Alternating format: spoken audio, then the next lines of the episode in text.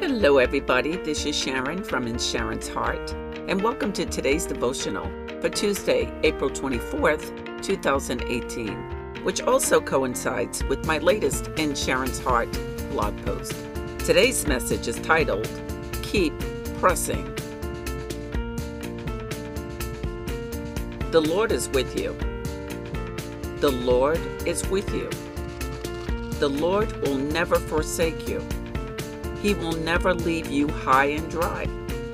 And no matter what any of us does, He forgives us because of His love and faithfulness towards us.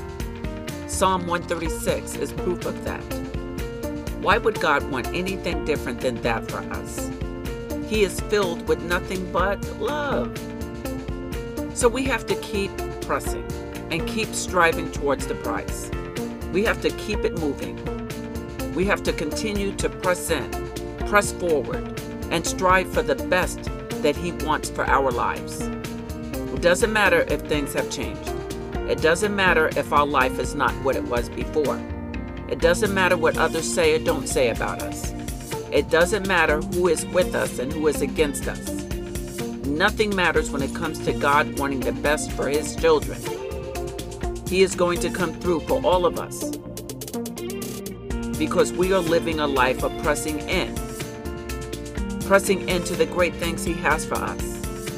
So don't you dare give up. Don't you dare stop going forward.